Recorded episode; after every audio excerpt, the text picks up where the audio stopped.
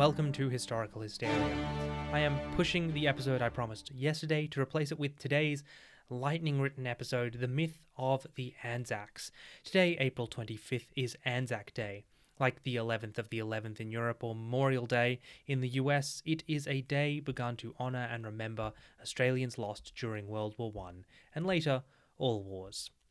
The Anzacs, or Australian New Zealand Army Corps, was a short lived colonial force of Australians and New Zealanders sent to the Middle East during the First World War.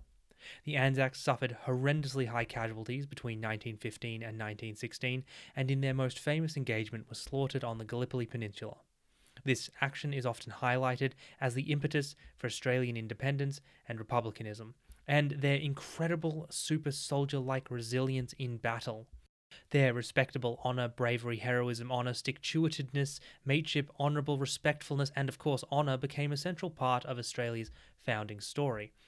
Australia would go on to suffer one of the highest per capita casualty rates of the war, so World War I still holds a place of spiritual importance for Australians, more so than many other countries, and is therefore naturally littered with myths. Now, this episode was long time planned and little time written, so instead of the long form summary of World War I and the Anzacs I would normally do, I'm going to rip off some band aids and annoy some nationalists.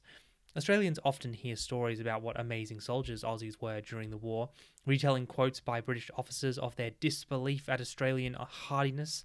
Unfortunately, so do Canadians, Kiwis, South Africans, and Newfoundlanders, and all leave out the just as many reports which criticise their battle performance. But that's a story for another time, because Anzac Day isn't really about crass fawning over the military. Today, Anzac Day is a solemn public holiday about commemorating loss. It starts with a dawn service where the hauntingly beautiful Last March is played, and is followed by a march of soldiers, veterans, and family members. It is seen as a largely apolitical event, and it does little to glorify war. The first Anzac March was held in 1916 jointly between London and Sydney, and was a recruiting campaign for the war. And despite its modern apolitical or bipartisan nature, it has an extremely political history. Today, diggers, the colloquialism for the Anzacs digging into the hills and later for all veterans, are remembered above all else for their mateship, honour, and sacrifice. Have I mentioned how honour plays into this? Because they were so super duper honourable. Pinky promise. Well, the story of the good, wholesome, honourable digger is just that a story. Not to malign veterans here, but the thing about soldiers is they are people. Following the Gallipoli campaign, tens of thousands of injured veterans returned to Australia, and over the next two years, hundreds of thousands more would join them. Years after the war, the story of the Diggers was written to focus on their honour and dignity, but there is a reason for that incredible focus on respectfulness and honour, and that is the rogue digger. The rogue digger was a term only re- used recently to refer to diggers written out of popular history, because there were diggers who weren't that honourable. See, Anzac Day had see Anzac Day had much more utilitarian goals after the war. Goals like stop killing people, stop being so racist, and uh, stop rioting. Dear God, stop rioting.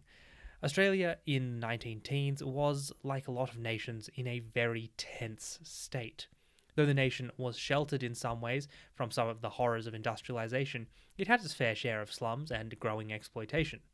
Well, as happened elsewhere, as tens of thousands of armed and trained and sometimes disillusioned young men returned home, things started to get tense.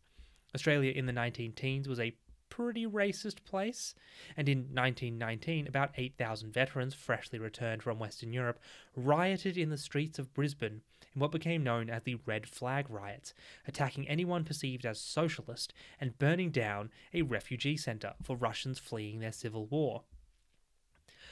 These veterans would go on to bayonet multiple police who came out to desperately try and stop them. This was not the only violence either. Unsurprisingly, the Red Flags had their own veterans who quickly formed armed brigades to protect themselves from the more right wing soldiers. In the early 1920s, thousands of Anzacs joined gangs and violent organizations and waged an unofficial war against each other. Many of these rogue diggers were communists and proto fascists, and later, fascists. In 1931, a group called the New Guard formed as the armed wing of a secret society called the Old Guard. And at one point, a World War I veteran named De Groot attacked the New South Wales Premier with a sword and was let off with a light fine.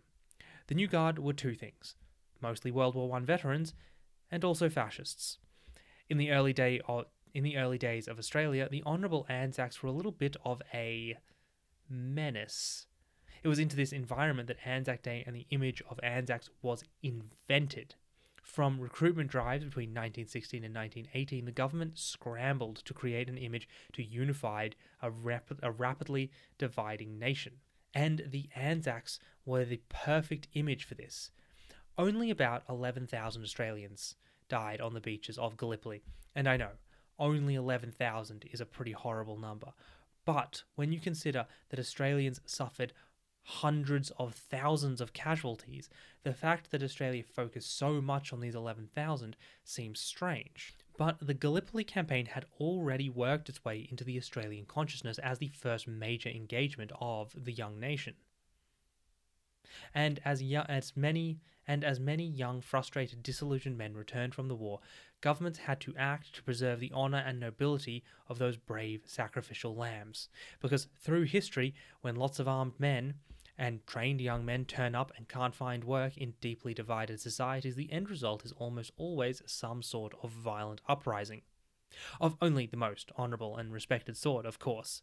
Like the Kapp Putsch or the Beerhall-Putsch in Germany, organised by frustrated World War I veterans just looking for freedom. Way to go, organiser. A. Hitler. I'm sure we won't hear from you again.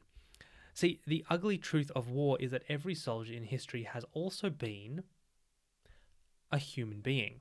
Some are great, some are lazy, some kind, some awful. All of them are just people. And though I would love to delve into more stories of the rogue diggers because there are a lot and they are amazing, I'm keeping this episode short so I have something more to write about in the near future. So that is all we have time for today. Thank you for joining me, and before I leave, let me leave you with this. Well known to Australians are the words of Turkish President Ataturk, inscribed above the beaches of Gallipoli, dedicated to the Anzacs who died. Quote, Those heroes that shed their blood and lost their lives, you are now lying in the soil of a friendly country.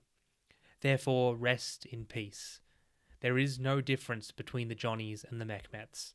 To us, they lie side by side here in this country of ours. You, the mothers who sent their sons from faraway countries, wipe away your tears. Your sons are now lying in our bosoms, and are in peace. After having lost their lives on this land, they have become our sons as well. These beautiful words are read at every Anzac Day. They conjure the image of an alienating war and a strange comradeship between enemies that both felt they were fighting someone else's war. They are also possibly fake, as there's little evidence for Ataturk having said it. But they are undeniably beautiful. Anyway, bye.